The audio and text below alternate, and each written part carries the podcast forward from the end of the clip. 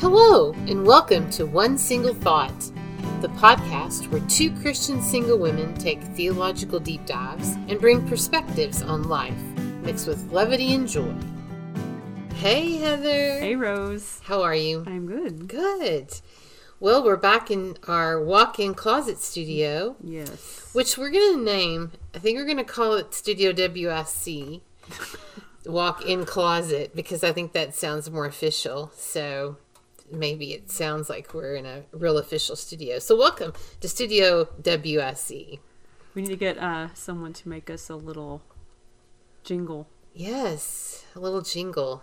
Well, maybe Lindsay can work on that jingle for us. Mm-hmm. I've got some things planned for her. I don't know if she realizes how many musical projects I have planned for her. She's yeah, she's she's our musical guru for this for this podcast. Mm-hmm.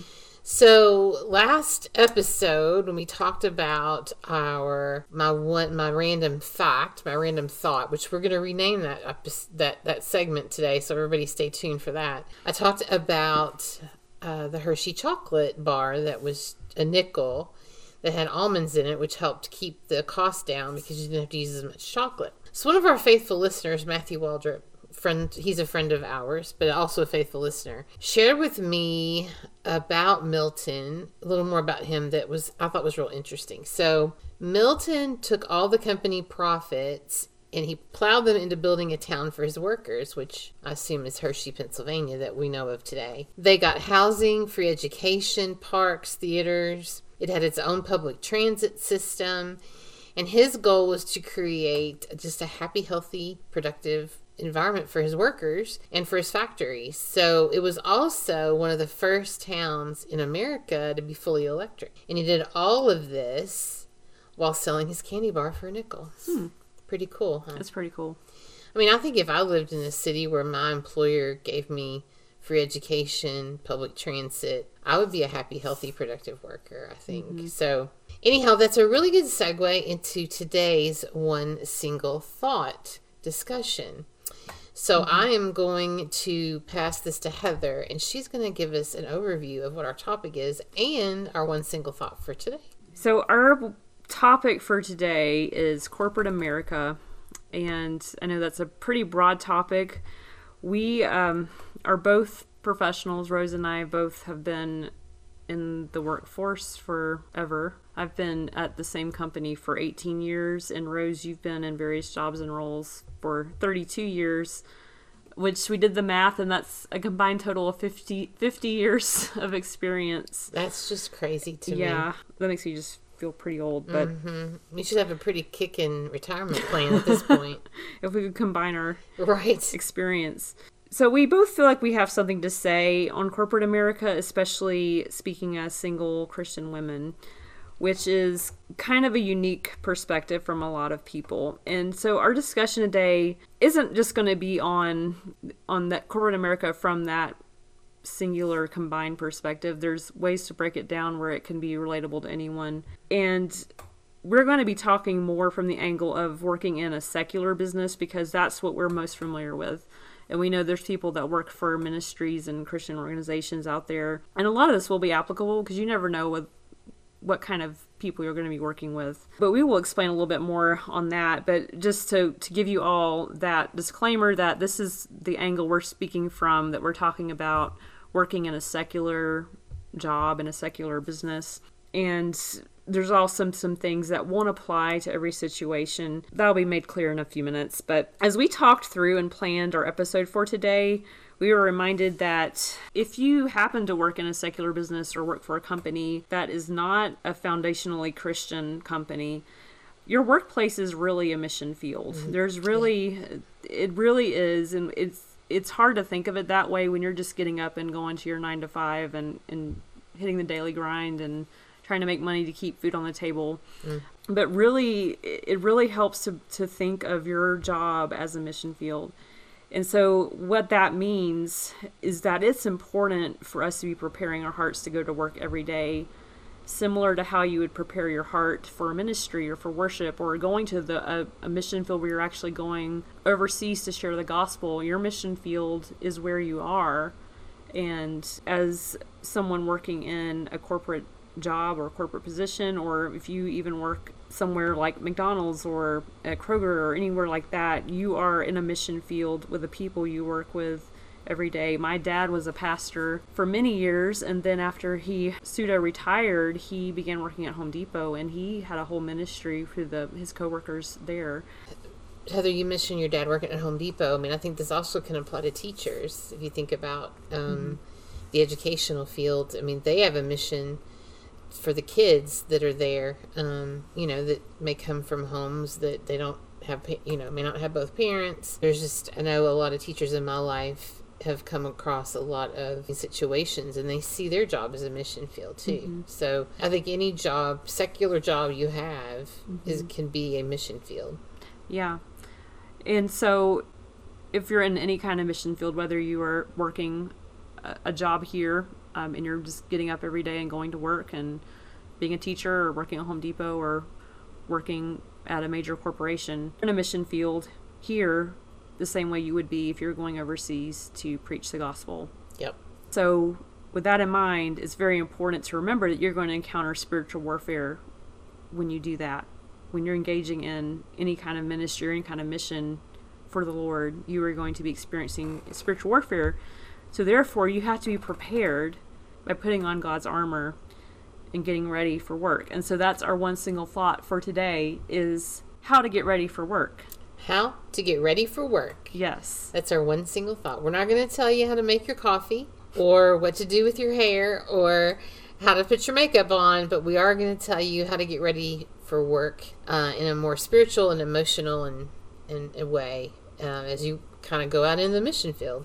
So, our discussion that we're going to look at today is going to look at the workplace from three perspectives. And Heather mentioned this before, but we're looking at it. We are each we each of us are Christian single women, so we're going to try to break it down and look at what does it mean to be a Christian in the workplace? What does it mean to be single in the workplace? What does it mean to be a woman in the workplace? And, you know, we know that some people that listen may or may not be Christians, may or may not be single, may or may not be women. Mm-hmm. And so these things I think will apply in a lot of ways whether or not you fit any of all of those categories or any of those categories. But although we're going to se- segment it in that way, a lot of our viewpoints are going to overlap and they will have impact on each other. So we're going to start our discussion today about being a Christian in the workplace. So Heather, what are what are some things you've observed being a Christian in the secular workplace? First of all, in the corporate environment and you you know this mm-hmm. but if you're any really any kind of job where you are not around a lot of christians it is there's a lot of temptations you're going to face there um, you would really experience anywhere but there's specific temptations in the workplace specifically in, a, in a, an office environment specifically temptations to gossip to lie to complain there's the temptations of inappropriate relationships if you linger at work too long, alone with people you shouldn't be with. There are temptations to engage in un- unethical behavior. Yep. To do things that you shouldn't be doing for the company. Mm-hmm. And then also just having a sour attitude, just being affected by the negativity or if there's a frustration um, that you're experiencing at work. It's really easy to get into just a bad attitude and, and let that consume your day. So there's lots of things that you're facing as a Christian when you're there, just dealing with the sin, being in a sinful world that we live in, but then dealing with the environment that may not be uplifting. So getting ready for work, going to work, ready to face those and respond, that's very important. So being in the word ahead of time is very important and I struggle with that just getting up every day. Like I've said before, I'm not a morning person and so it's hard to get up every day and make time for that, but it really is important that you're doing that ahead of time so you can be ready to face all that's going to come at you that day. And then also knowing how to react when people want you to engage in behavior that you shouldn't, knowing how and when to speak up about certain behaviors that you're not going to engage in, knowing that people watch you and you may not even realize it and then there's that whole question about sharing the gospel with your coworkers and when is it appropriate and when it's not to do that in the workplace. And so, from my experience, and I don't know if this is your experience, mm-hmm. a lot of that comes from building relationships, taking it slow with people Yep. and building relationships because there really isn't, when you're in a corporate setting, there's a level of appropriateness that you have to maintain, ap- appropriateness and professionalism that you have to maintain. And there's certain times when it's not correct for you to bring up Right. things of a more personal or spiritual nature. So, for example, if you're in a staff meeting and everyone's going around introducing themselves, when is it appropriate to bring up, if it is appropriate, when is it appropriate for you to bring up whether you're a believer or not? And it may not be in a staff meeting. That's when people are going around, they want to know how long you've been at the company, what kind of jobs have you done and they may ask you what are some things you do outside of work? And so that would be a time when you can say oh i'm really involved in my church or i'm really involved in this organization or things i do outside of work for fun. But you don't have to use that time to go into an in-depth gospel presentation and it's not advisable because it's just not the appropriate time to do that and then there's other times when you may be in a, a, a meeting with higher up leaders where it's not appropriate at all to mention anything outside of work and it's it's not the right time. And so you just have to know your audience but the majority of the time getting on the spiritual level with people should happen on a one-to-one basis. Absolutely. I think if we get if we get too dogmatic in thumping our Bibles at people who mm-hmm. We work with, I mean, there are boundaries we have to set for that. Like Heather shared, I mean, I people that I have worked with, they they would my coworkers would know that I'm a believer. They know that I'm a Christian. They they definitely know that I'm involved at my church because that's really kind of my whole uh, extracurricular activities outside of work. yeah Um, but I, you know, it's interesting. Like a lot of times, if we would have meet like after hours events and things, what I loved is that people that knew me knew. If, for example, they would know I don't drink, so they, you know, they would be like good about getting me. Hey, you want a diet coke? What do you want to drink? And mm-hmm. they didn't put me in a position where I felt awkward or at uneased about it and that was that was really good but i think also mm-hmm. heather what you shared about you know being it's better one-on-one you know when you have relationships one of my philosophies that i managed people in my in my career and my philosophy about management is I always want to manage the whole person. So I would tell my employees, I would tell them if you've got personal things going on in your life, I don't want to get in your business.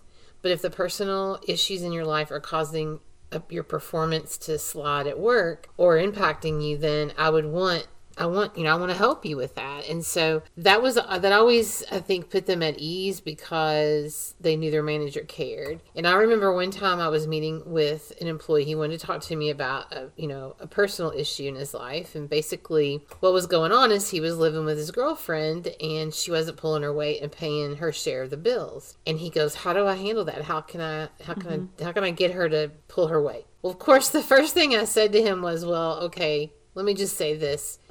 You don't need to be living with her. That's the first issue. So you know that my take is going to be you don't need to be living. And he was living together and you're not married. And he was like, yeah, yeah, yeah. You know, I know that. Mm-hmm. But then I could then talk with him and share, okay, well, here's what I would do in your situation, how to address this, how to talk to her about it. Because we have to remember, and this is um, our associate pastor, Jeff Eliff, has said this for years lost people are going to act like lost people. You know, I can share with him why I don't believe people should live together before they're married, but I can't expect him to understand that or even practice that or do that because that's not where he's at. And so I couldn't do that. I would never do that in a meeting, like you mentioned earlier. Would never do that in an open forum. But when coworkers or employees come to me one on one and we have these conversations, it's much easier to share. You know, when we talk about being like, this is our mission field, um, I have a friend who is a missionary, was a missionary in China, closed country, and you know she would share a lot of stories about how careful that she had to be with sharing the gospel. And I feel like sometimes that that's kind of the way we are in the workplace. We have to be very shrewd, and as the scripture says, wise as a serpent, gentle as a dove. We don't we don't mm-hmm. come in and, and just slam our Bibles down on on the the counter and say you're you're going to go to hell if you don't read this or Yeah. you know that's crazy. We can't do that. I do remember years ago I worked with an employee when he started and he was a believer. When he found out I was a believer, he came in my office one day and I didn't really even know him. And he sat down and he shut the door and he said, "Okay, let's talk about everybody here that's not a believer and how we're going to reach them for Christ." Mm. And I was like, "Whoa, whoa!" um, that was pretty, you know. But he he wanted to do that, and and you know, in a way that would be, you know, not in their face, but just the way, that, you know, a way that they would be receptive to it. I would say probably one of the best tools that I have used when I was working is prayer. Yeah. So I was very, fa- I tried to be very faithful to pray, especially when I managed a team. Pray for each one of my employees by name at least once a week. Not only does that help me in sharing my faith with them, hmm. but also it helps me just to be a better manager, helps me to be a better coworker. So you know, I think we we overlook maybe this. I don't want to say the simplest, but maybe the most powerful tool we have in getting ready for work is praying Yeah. and, and being prayed up for that. Yeah, I had a friend. Well, she was a coworker, and then we became friends. And she was lost, and I I remember I prayed for her on a weekly basis, and I told her that, and she knew, but she did not believe at all. She had no belief, and you know, she at one point after I think we had had one discussion about spiritual things, but I really didn't say a whole lot. But she knew that I was a Christian. She knew I prayed for her, and one day she asked me to pray for somebody else. She said, I know that you pray for me every week. Would you pray for this person who's dealing with something? Mm-hmm. And that really struck me. You know, this person doesn't even believe in, in God, and she's asking me to pray for someone else because she knows she knows I'll do it. Mm-hmm. So that just speaks to the whole the prayer thing. And the, so even you know being prayed up and being ready to go in the morning, putting on your spiritual armor, but then also praying for your coworkers and praying for your friends at work and the people that you see every day and seeing them as who they are. They're they're people in need of a savior and they're people that are hurting and you have something that they they can latch onto and just being willing to share that but praying that you'll be open and being able to see when people are are ready to hear it And just loving on people, you mm-hmm. know? I mean, not to be all WWJD, but it's if, you know, you think about if Jesus Yeah. was in your workplace, what would he do? You know, and I think he would laugh with the, the coworker, his coworkers, he would love on them, he would be there for them. And so I think eh, that's kind of what our role is in, Yeah. in the workplace. I think another thing, being a Christian in the workplace, we need to, to remember going back to, you know, how do we respond when we're faced with temptations in, in the workplace? But also knowing when you're in a company that may be going in a different direction than you are, than your values, that they're they're upholding things you do not believe in and embracing those how do you respond as a believer to that? It's really important to mm-hmm. to be ready to one know what you believe in and why you believe it but then know understand how to respond to it when it comes up and that there are certain times kind of going back to where where- when we were talking about sharing the gospel and knowing the right time to share the gospel and when not to but knowing when is it appropriate to speak up about a social issue that's being raised. You know I, i'm work at a large company and inclusion and diversity is very important to the company and to to a lot of people. And you have to be very careful on how you explain your point of view that you're not coming across as hateful but then also understanding of them without embracing philosophies and ideas that you disagree with. So Heather, what are what are some examples that you think were were believers in the workplace? Is maybe an example of how they would handle that if someone if if a topic came up a social issue that you know you know that you have a different belief on but this is what the company standard is. How do you think as believers we should address that? Or should we? Should we mm-hmm. just wait until we're approached or what is what's your thought on that So I can tell you what at first what you shouldn't do is being extremely vocal about your dissenting opinion. For example, we will have sessions related to cultural issues, cultural issues in the workplace. And I have observed and heard people who I know are more conservative on things or who just disagree and mm-hmm. They kind of are passive aggressive in how they speak but they're basically they'll say something like my my beliefs are being oppressed because I disagree and I'm mm-hmm. afraid to speak. They'll say something like that.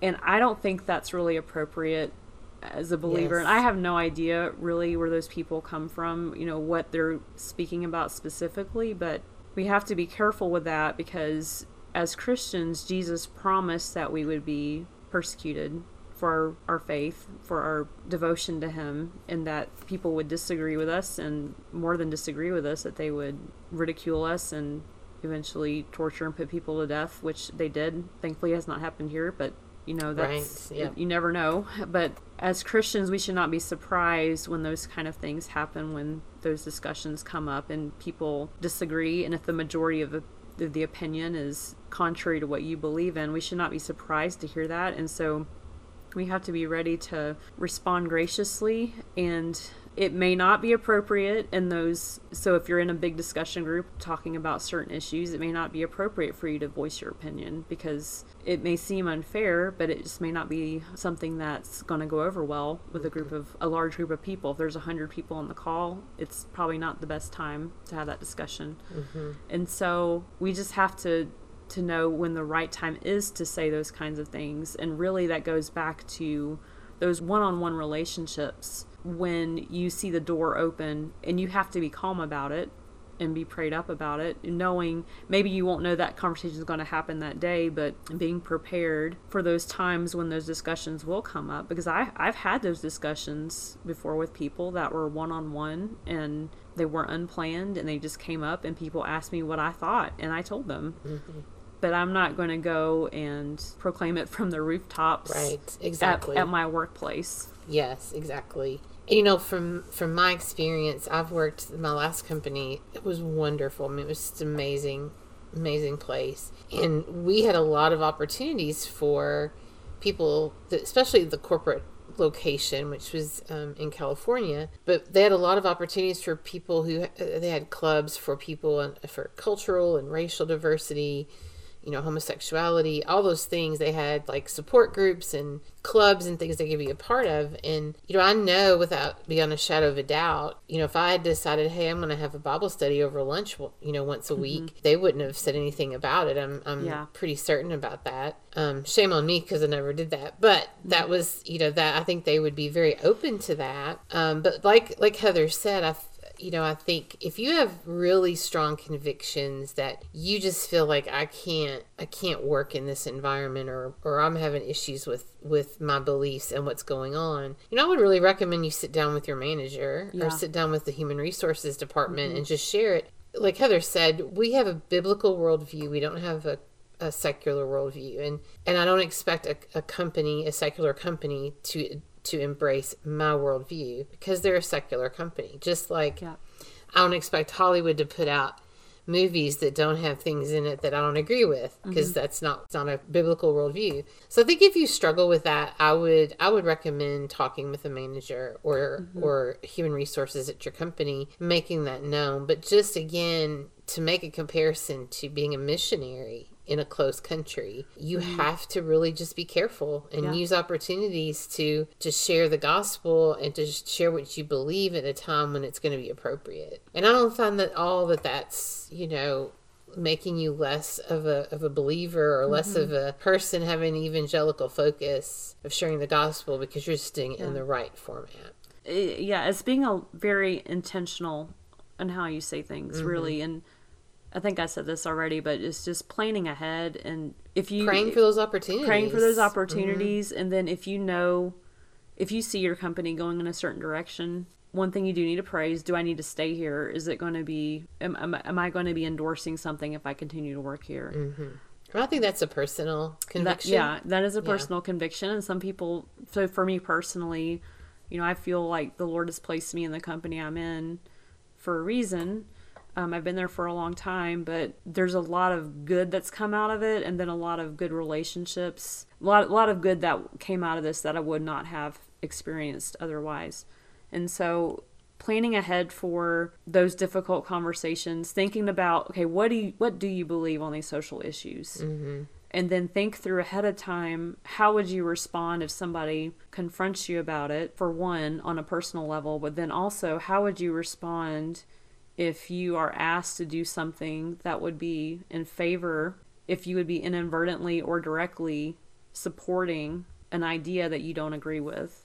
And so knowing that ahead of time and then also with the gospel just sharing the gospel like you said it's thinking with that mindset that you are essentially in a hostile mission field Mm-hmm. in a secular environment and so knowing that the gospel sharing it needs to be spoken it needs to be said but do it in a way that is gentle and peaceful and be patient Non-combative. non-compat non-combative and being patient Mm-hmm. with the timing and that like you said you're not you're not a bad christian if you don't sit there and present the entire thing from beginning to end because sometimes all you need to do is share one snippet to get someone's wheels turning but also it's really important to make sure to, to be sure that you're building relationships because you just want to, to build relationships with people and you're not Right. doing it to convert everyone mm-hmm. because that I hope that's not the way we're coming across because I don't want people to think that we're in we're in the workplace to win souls and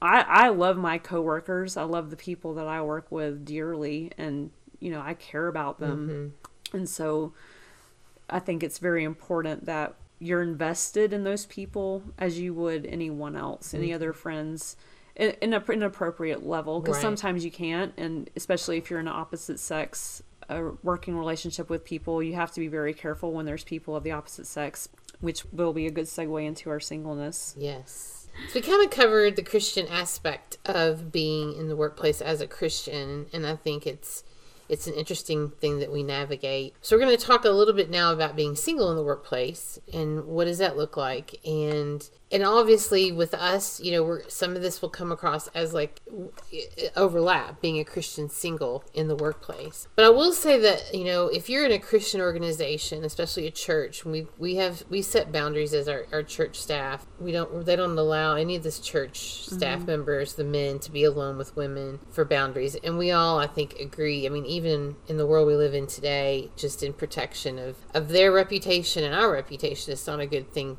a good precedent to set. But unlike a Christian workplace, when you're in a secular workplace, you're going to be mm-hmm. alone with men. That's Yeah. just the way it works. And you you have to be. It's just part of part of how work goes. So as a single single person, we've got to set boundaries in those situations to keep our Christian witness. So when I've been in the workplace, it's not that I won't meet with a man alone, and mm-hmm. absolutely, I do. I did all the time. I managed men, but I know by putting up putting up boundaries that I can't allow things to to get. I can't allow to cross lines that I shouldn't cross. And this is real important, especially in married settings with more married people in work settings, because a lot of times, let's just use the example of a married person is a coworker. Let's say you have a, a mm-hmm. guy that you work with. He's married and he's going through a really hard time in his marriage, and maybe he's coming to work and he's sharing with with you about what's going on. And we have to be careful. I mean, I want to listen to that and help him and advise him, and I've done that with coworkers that have had those struggles that were men. But I have to keep a boundary up that look this usually i try to point them you know if they're not believers i try to point them in a direction where they would you know have other resources and other ways to get help but um, you know it can be very tempting because that's you know that's definitely how marriages will break down because you spend a lot of time at work. And so you make relationships and you'll say well my you know a man will say well my wife doesn't understand what i do. Nobody understood what i did for work. So you know, you have that common bond with people at work because they get what you do, they get what you're going through. So we just have to be sure to set boundaries for that. Um, but I would also say, in another sense, we don't need to be quote unquote married to our job. Yes. So we need to keep a very good work life balance, and that is applicable whether you're single or married. Uh, you you don't need to let your job consume you. Now, Heather and I both were in salary jobs, so you know, basically we worked what we had to work to get done. Mm-hmm. So many of many of you that are listening may be in an hourly job, so you're just working your hourly and you're off and you're done. But you also may be in a job like in healthcare or another profession where you're picking up a lot of extra shifts and you're working really hard and it becomes all consuming of your life. Mm-hmm. And that's one thing that we have to just really be careful of, especially as single people, because we don't have families, husbands, wives, children. We don't necessarily have, now, some single moms may do mm-hmm. have children or single dads, we have to be careful that you know, we don't just give everything to our job because Heather and I are an example mm-hmm. of people who we don't have we don't have spouses, we don't have children, and so it's really easy for us, especially in the remote work world we live in now where you work from home. Yeah. It's hard to stop. You just keep working because work is at your house. So we just have to remember that as well that wherever you are, don't allow work to be all consuming. You need a work life balance and I think that's more of a challenge for single people than others. When I right before I got sick, I was working like 50 hours a week. Mm-hmm. Um, I would work during the day, then I would come home and I'd work at night. And, you know, it did tear me down physically. I don't blame my sickness on it, but I know it didn't contribute to my health. So, working a lot of hours can really do a number on you physically as well as emotionally and definitely spiritually. I think another thing, too, is as a manager, I really tried to respect the the needs that my team members had for family mm-hmm. issues as well. So let's say you know I had team members who had young children, and and when I was working before I got sick, that was before COVID, that was before remote work was kind of the norm. Now mm-hmm. everybody's working remote pretty much. Uh, they would say, "Hey, you know, I've got sick kids. I got to I got to be home today." And I was like, "Sure, that's great." And I would try to be respectful, just even knowing that they're when when they needed to get off to go pick up kids for school or take them to activities. You know, as long as they're getting their job done, I want them to know that you know they have that freedom and that flexibility. So I think even in as a manager, I tried to foster that so that they would have work life balance.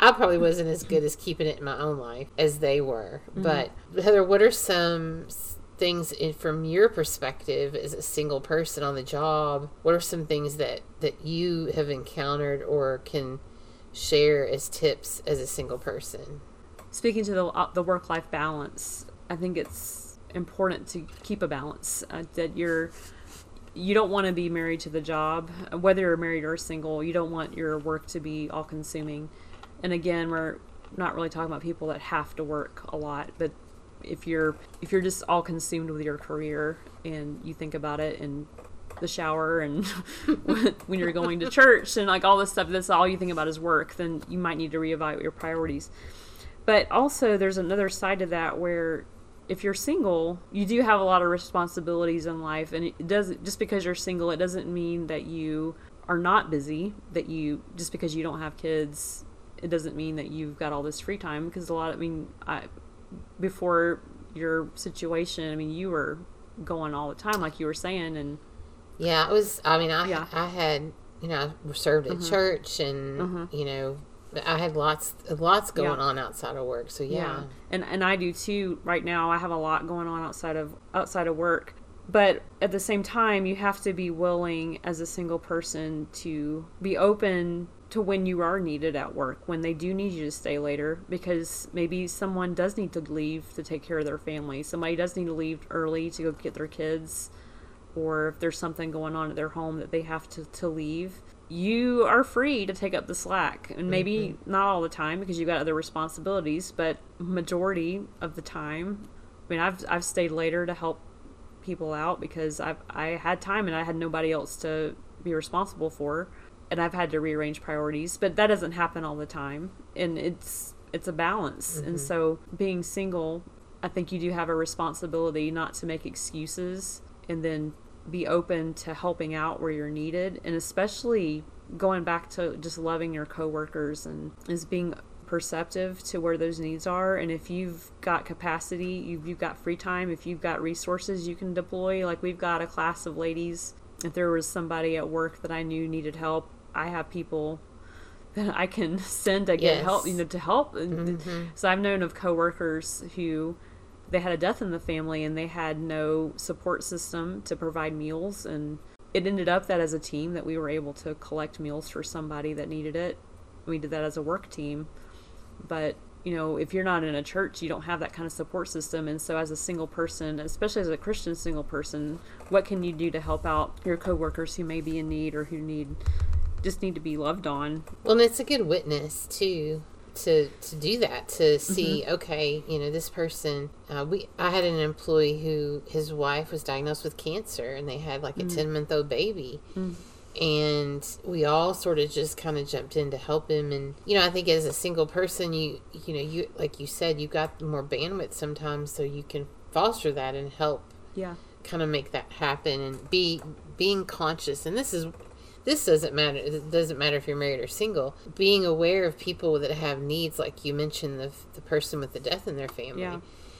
uh, ways that you your team can jump in and help and you can kind of be the catalyst for that and that's another way to kind of show love Well, and so we're Christian singles in the workplace. We're also Christian single women, Mm-hmm. and I realize that we have some men that listen, but we are we are women in the workplace, and I think the current trend these days is to tout how women are oppressed in the workplace, and that women are the ones that are the men have their thumb on us, and we think we can't get ahead.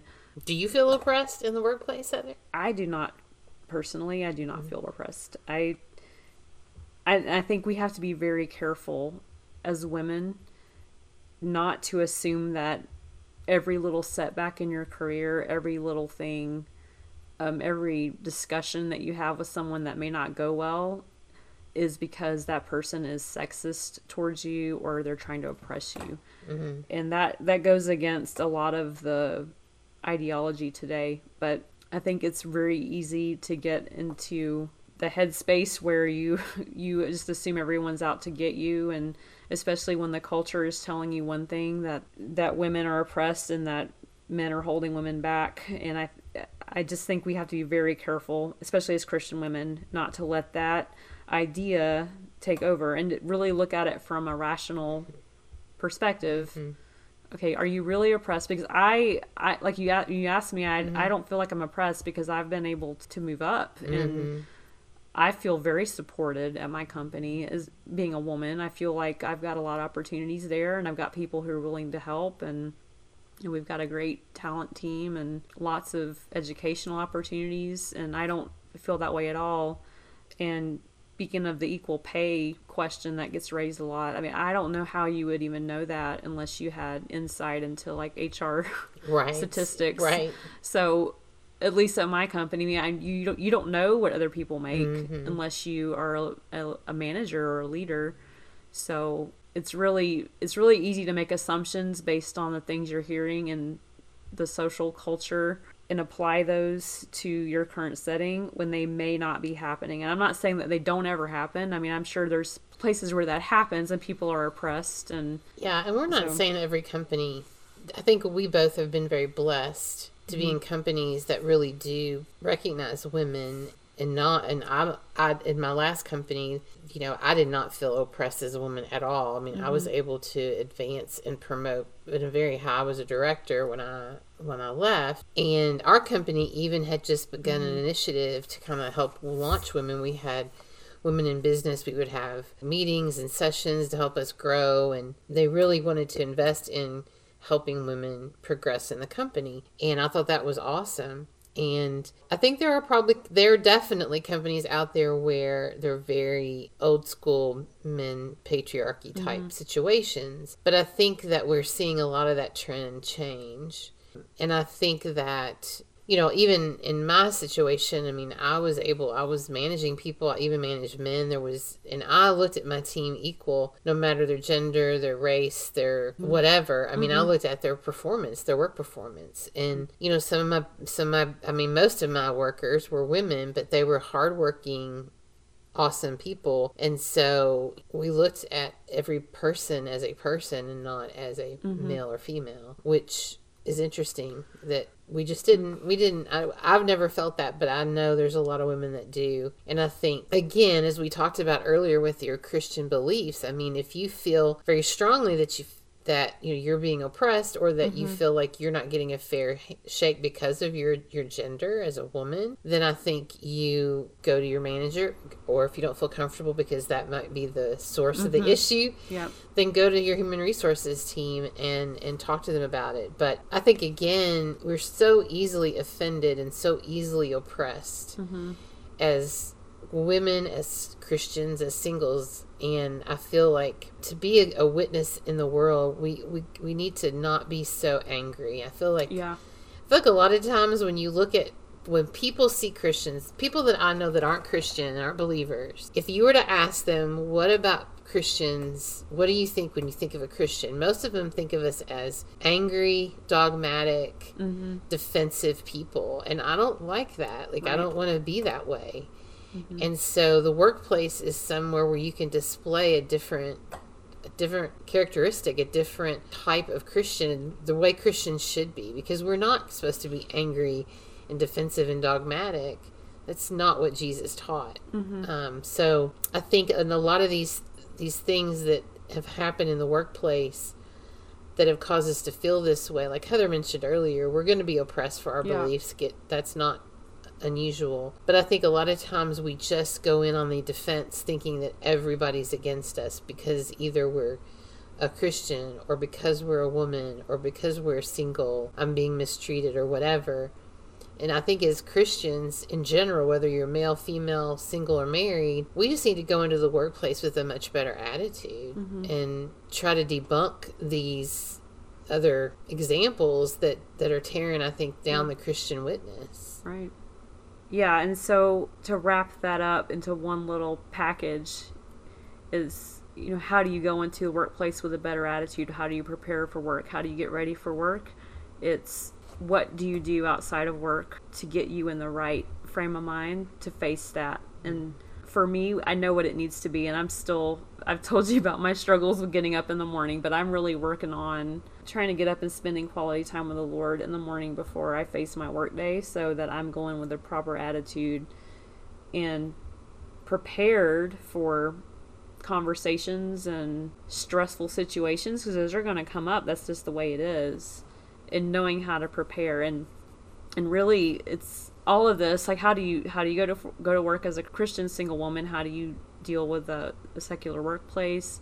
Or how do you even deal with a workplace as just a christian trying mm-hmm. to, to make it, it it's to live like christ? That that's what it is. And we have to to be prepared to go into battle but mm-hmm. knowing that our enemy is not our coworkers and it's not the work itself, but the, the enemy is, is Satan and what he's throwing at us and the sinful world we live in and we just have to be ready. We have to, to be prepared. And you know that when we're in the workplace, we, we have to submit to the authority Yeah. of the work of, of our management and who we're working under. So that's how what Christ would do. I mean, he Uh-huh. submitted to his father, our father, and you know, I think about so I'm, this is fresh on my mind because I'm preparing to teach this lesson and in our ladies class. But the story of Jesus when he was preparing uh, to be crucified, and he was in the garden praying with the disciples, the Garden of the Gethsemane, and when they you know Judas betrayed him and he came with this mob and and the disciples wanted to act violently. They had swords and even Peter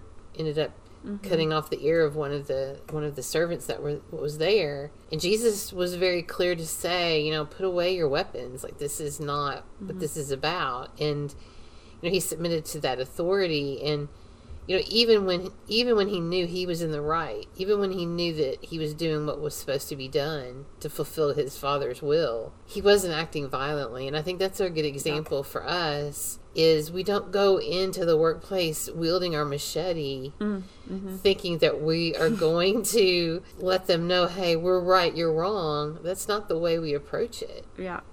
and so, yeah, I think it's the way to, the, the great way to sum, sum this up is we need to live like Christ. And he mm-hmm. lived a humble, sub, submissive life and yet still believing and, and preaching and, and sharing the truth along the way. Mm-hmm. Okay, so now we're going to move into our next segment, Rose. our abrupt change here to the next section. It is our formerly we called it Random and Ricky, Yes. and we're kind of trying to go with a theme of one single thought. So we're going to the one random thought and one Ricky thought. And I do have a little stinger for this. Ooh, I'm so excited. Although I want to get Lindsay to make this even better. So this is just the start. okay. So this is the little announcement that it's time for this segment. it's Ricky himself, the little stinger. well, I'm going to start by sharing my one random thought. My one random thought is Come what may, I will love Moulin Rouge until my dying day. Really? Yes. What? Okay. Have you seen the movie Moulin Rouge? I haven't. You have not seen that movie? I don't think so. No. Wow. Okay, that's a really good movie. it's a little weird. So let me tell you about when I saw this movie originally. I was having a wisdom tooth pulled, it had cracked. And my boss at the time gave me a whole bag of DVDs to watch, movies, various movies to watch. And he said, This will keep you busy when you, you know, you're off and recovering from your tooth. And one of the movies in the bag was Moulin Rouge. And it, of course, Moulin Rouge stars Nicole Kidman and Ew- Ewan McGregor. He said, I just want you to keep in mind that both Nicole Kidman and Ewan McGregor both are singing. It's their voice singing Uh-huh. in the movie. It's a very weird type of movie, but when you watch the whole thing, I cry every time. And the song is Come What May that sticks with me. And Ewan McGregor's character is singing it to Nicole Kidman that, that come what may, that he will love her until their dying day. So I love Moulin Rouge. I just think it's very, very cool. The music's great. The storyline is great. It could, you know, it could almost be a little bit of the gospel in that storyline, but that's for another. Po- that's for another podcast. Another but podcast. so Moulin Rouge is actually in Paris. It's an actual place. For since you haven't watched the movie, you probably don't know. It was a dance hall. I actually did know that. Okay, good, mm-hmm. good. Okay, so uh, there's a secluded space inside of Paris's Moulin Rouge, which the historic red windmill that you see on top of the building, that was up for rent on Airbnb for three overnight stays in June. Huh. I was so ex- uh, when I read this, I was like, I would have loved to have been able to do this. So, little history: the Moulin Rouge was established as a dance hall in 1889, and they had a cabaret show that had the first can ever can can performance. And it was damaged by fire in 1915, but they restored it, and it still has performances in the venue even today. So the Airbnb guests in June, the three nights, three overnight stays they provided, the guests got a private tour of the Moulin Rouge, and they got a three course dinner, and they got to mm-hmm. spend it in the Moulin Rouge. Interesting. I'm kind of a Paris freak. I love Paris, and uh-huh. so I love Moulin Rouge. And so when I read that, I was so excited. I also read along with it that there's other historic houses and places that have been up on Airbnb. One was the house from Home Alone. uh huh. That was up once. And then apparently in California, there's a life size Barbie dream house. Really? Yeah. And that was up on Airbnb for like a, a few night overnight stays. But come what may, I will love Moulin Rouge until my dying day. Well, that is interesting, Rose. Thank you. I never knew that about you. New, you learn something new every day. So, Heather, what, what's your one Ricky thought? My one Ricky thought for today is don't miss the bird for the feather. and this is just a little It sounds like a life lesson. lesson. It is Yeah. Mm-hmm. a life lesson because I was playing with Ricky the other day. He he is obsessed with feather teaser wands. So it's the stick with a string and a feather on the end. Mm-hmm. Yes. He is obsessed with them. He loves feathers. He loves to play with them because they look like real birds and he chases them all over. Gets them a lot of exercise, gets that energy out. So one day last week I was playing with him and I have a desk by my bedroom window, and so I put the feather up in the air on top of the desk, and right outside the bedroom window is a tree outside my bedroom window. And so Ricky jumps up on the desk to chase the feather, and he is so fixated on the feather because I'm dangling it in front of him. And I look out the window and I see this tiny little bird sitting in. There's a hole in the, the hollow in the tree. There's this little bird just looking right in the window at us. Ricky totally does not see it because he is obsessed with this feather that's The fake, fake- the fake bird. feather on a string, mm-hmm. and he's missing the little teeny bird that's basically taunting him. It's like, haha, you're in a window and you can't get me, cat. You're not even looking at me. And I don't know. I just thought that was there's something spiritual there, folks. There is a lesson there. There's somewhere. a lesson there somewhere. And don't be so enticed with all the fake stuff that you're missing the, re- real thing. The real thing. So, but on a lighter note, uh, Ricky passed grade one of cat school. So he graduated grade one. He got a little badge. It's a the cat school has an app for it. So the teacher, when you your cat passes grade one, you have to send in videos to pass. And when you pass, she puts she takes a screenshot or a photo of your cat from things you've submitted, and she puts a little badge overlay on it. so he's he's graduated grade one, and we're moving on to second grade. I'm gonna start next week. We get the weekend off, so we're gonna start That's good. He gets a little break. a little Yeah. break and if it goes the same speed as this past one he will probably get done in another month with grade two but grade two involves fist bumping mat training so staying on the mat just Mm. go to the mat and stay there and then teeth brushing Wow. I, I'm more excited about the fist bump, I think. yeah i'm excited about fist bump there's just a lot of cool things coming up Mm-hmm. that you never thought a cat could do but apparently cats can do all kinds of things and That's you're unlocking the skills of your I'm, um, cat. he's very smart his cats are smart it's kind of like is. leveling up. You're Yeah. leveling up every time. Okay, so now we're moving on to the one single The question for the day. Rose, what is our single question for today? So today's single question is what is a funny thing that happened in your workplace? Because we're talking about corporate America. Right. So now we're making our one single question always applicable to our topic, just so everybody knows that for the future. If you're still even listening to this episode, the question will always tie back to the topic. So that is today's one single question. What funny thing have you experienced in the workplace? So Heather, what about it? I cannot narrow it down, and there's a lot that requires a lot of back explanation that I don't have time to do, and I don't think everyone would get it, and I don't think mm-hmm. everyone would think it's funny. So, just some funny things. I don't know if this happens to everyone, but if you've ever been involved in a reply all where there's a large group of people and somebody re- responds to the whole group It's the email equivalent to a group text. yeah, and it's it's really it's horrible, but it's really mm-hmm. funny when it happens accidentally. We've had a lot of those, especially when you're in a big company. and There's these huge mailing lists of thousands of people on a mailing list, and you'll get an email that was not intended for you, but it was sent by accident to a list. Mm-hmm. And then people aren't responding to ask to be removed from the list or they will respond to tell people to stop replying to all. And our company has put in this technology that kills that when it happens. So if that starts to happen now, it automatically gets squashed, which I have to admit I'm kind of disappointed because my friend and I lived for reply all fiascos. We Yes. loved that because it was hilarious because people would people would start responding and say stop replying to all stop replying to all. Do you realize you're replying to all to tell people to stop replying to all? And then one time it happened and somebody responded and said please remove me from this mailing list. I got this in error.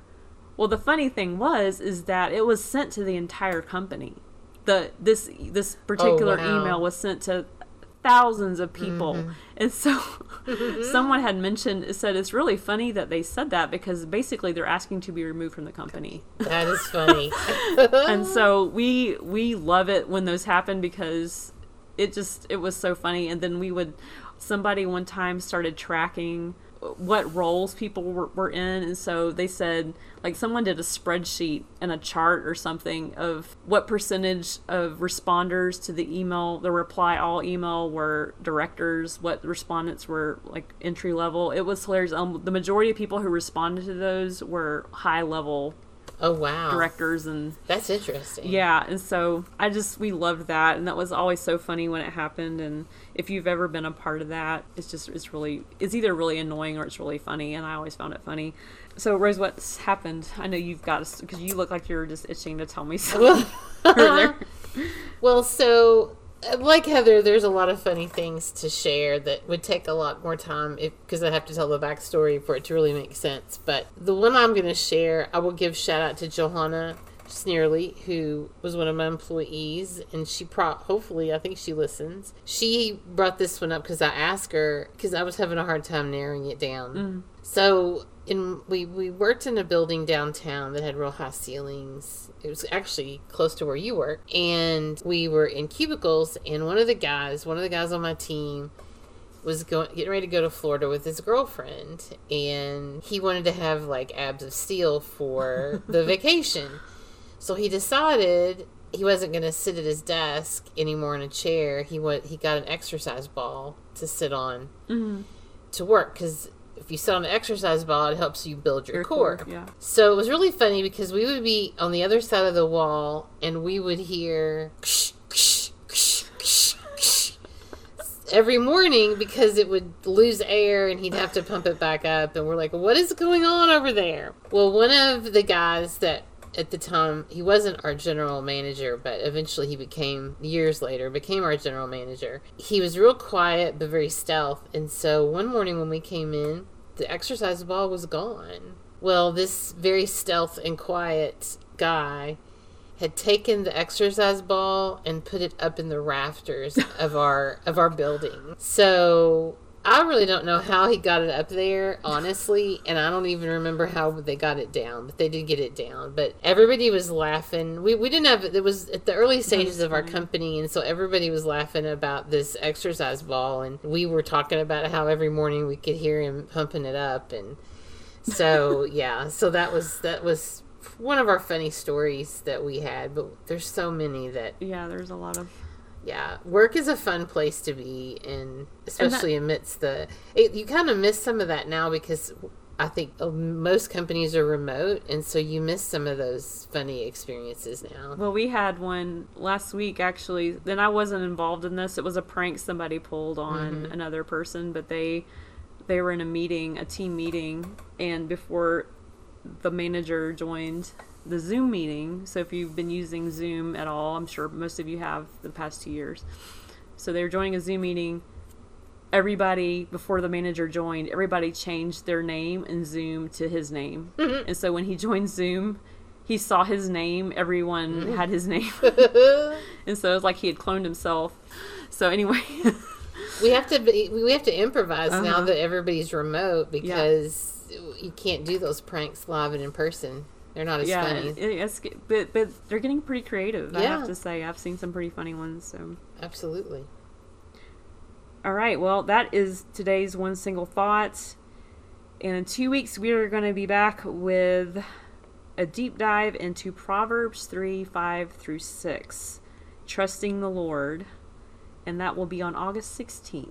So I'm really excited to talk about this. And I know, Rose, you picked this one, so I'll be interested to hear Yeah. where you where your mind went on this one.